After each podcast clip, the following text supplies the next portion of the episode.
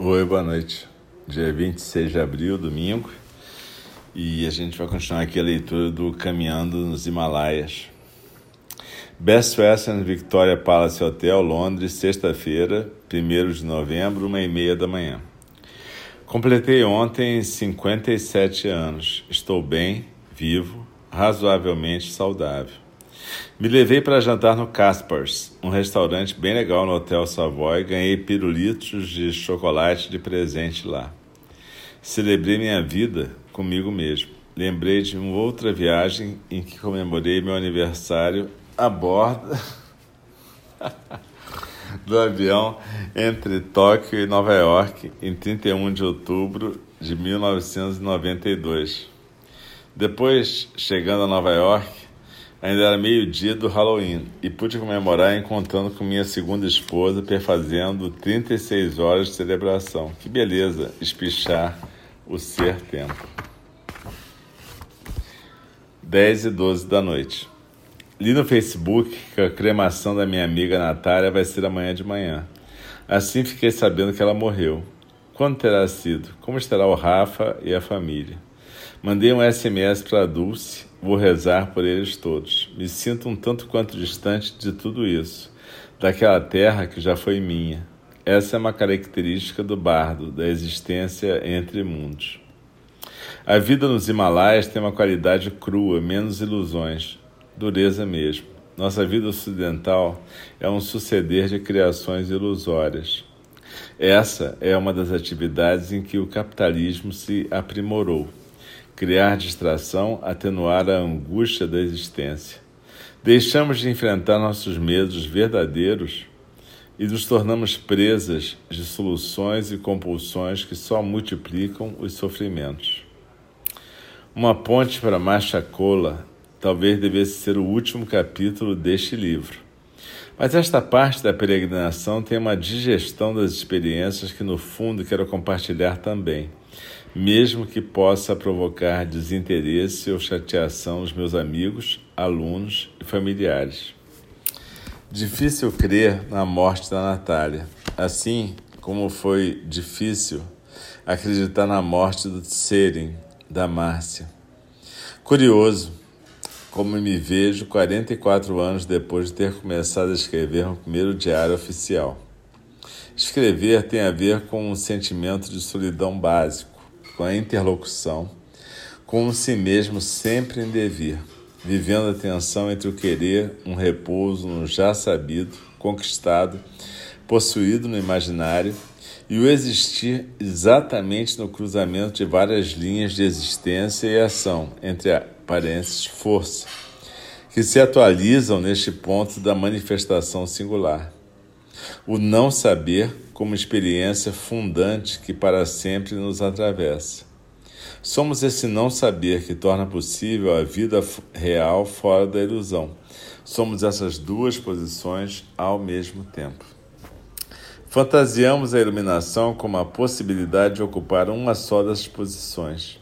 Isso, entretanto, não seria vida. Poder existir nessa tensão permanente e relaxar nela aqui e agora. Essa é a iluminação possível nessa forma momentânea, que ao se transformar em parte do mistério na morte, nos escapa inteiramente. Há uma questão prática. Como viver no Brasil novamente? Desempenhar os mesmos papéis?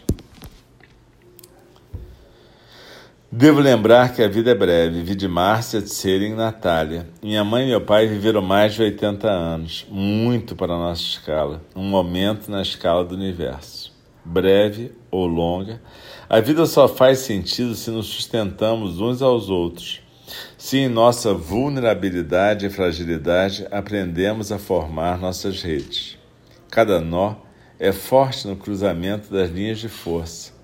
Cada um de nós deve manifestar plenamente seu potencial e força para que a rede se sustente. Daí a importância de não sermos um peso para os outros, de nos cuidarmos, de evitarmos desperdiçar nossas vidas em choramingos, dramas e reclamações, mau humor e comportamentos infantis. A vida é dura para todos. Ser ajudado quando doente ou ferido ou incapacitado é uma coisa. Gozar na neurose e manipular os outros é outra. Karma também significa que somos responsáveis por nossas escolhas e suas consequências. Ninguém tem que ter pena de nós por colhermos o que plantamos. Cuidar da criança em cada um é dar limites para si mesmo e não ficar arrastando as correntes de um passado que já foi e não volta. Podemos viver o resto da vida carregando um cartaz que diz: sou uma vítima dos abusos de tal e tal, por isso me aguentem como sou. Ou podemos exercer nossa capacidade de cuidar e curar o ego e deixar que a natureza búdica se manifeste livre. Gosto de trabalhar como psiquiatra. Acho que só tenho que diminuir um pouco a carga de trabalho para poder me dedicar mais aos outros campos da minha vida. Na sangha, por exemplo. Mas preciso ter clareza se quero continuar monge do jeito atual. Não quero ser um monge no sentido Soto Zen, japonês tradicional. Ser um pároco de cerimônias para a comunidade. Rituais são importantes para demarcar fases e ritos de passagem, mas podem ser simples e sem muita fantasia. Seria fácil me aperfeiçoar no teatro e ser aquele tipo de monge tradicional, mesmo aqueles safados retratados na arte shunga japonesa.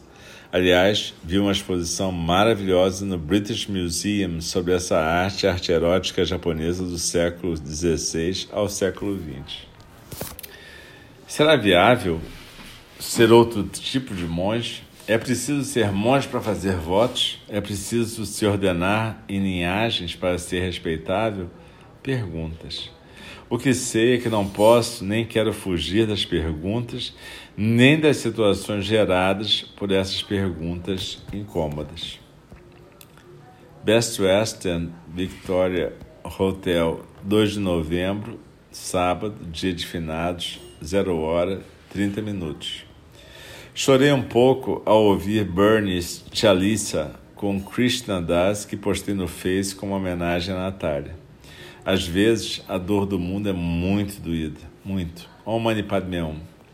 Cantei esse mantra muitas vezes nos Himalaias, com Nurbo, para espantar o medo e a dor. Best Western Victoria Hotel, três de novembro, domingo, nove e vinte e cinco da noite. Chove lá fora, oito graus, mas fez um dia bonito, em geral ensolarado, com temperatura média de dez a doze graus. Passei bastante, inclusive no Hyde Park. Tenho que preparar a fala do Dharma da quarta-feira que vem, ver o que desejo transmitir, mesmo que na hora sempre saia de outro jeito.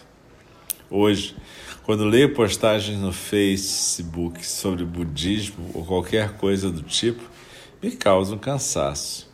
Vou continuar diminuindo minhas postagens. O Face serve mais como um tipo de messenger que qualquer outra coisa. Além de servir para os amigos te mandarem fotos ou coisas interessantes. Mas tem muito lixo. A ideia de ensinar me provoca cada vez mais espanto. Que coragem e que cara de pau. Não tenha paciência para professores com aquela postura de sábios catedráticos. Aqui também vale a fala do meu pai. Um professor que trabalha como tal não faz mais que obrigação e faz suas escolhas. Então não me queiram tapetes vermelhos e nem salamaleques. O risco de prejudicar é imenso. Suscitar a determinação de praticar, no caso do budismo, suscitar a curiosidade, o espírito de pesquisa, a honestidade intelectual, no caso de terapeutas.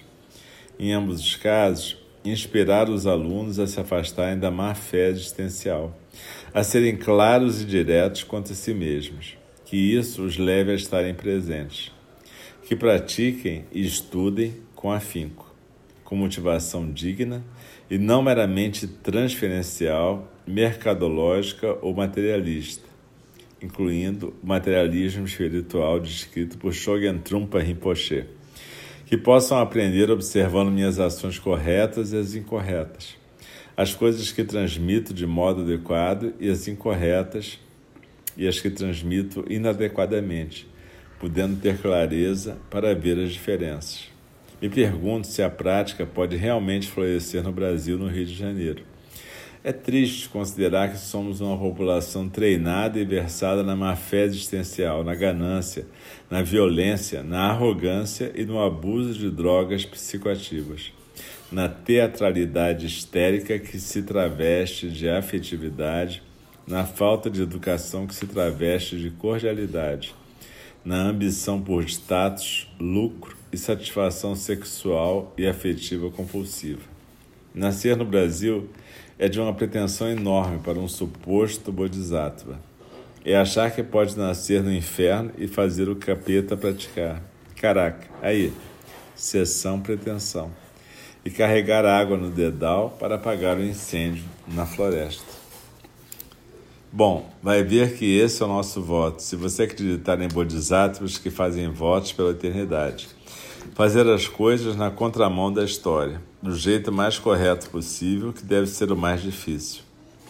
Achar o caminho em meio às ilusões das instituições, dos títulos, das roupas que inspiram idealizações, da grana que ergue e destrói coisas belas, como disse o poeta baiano.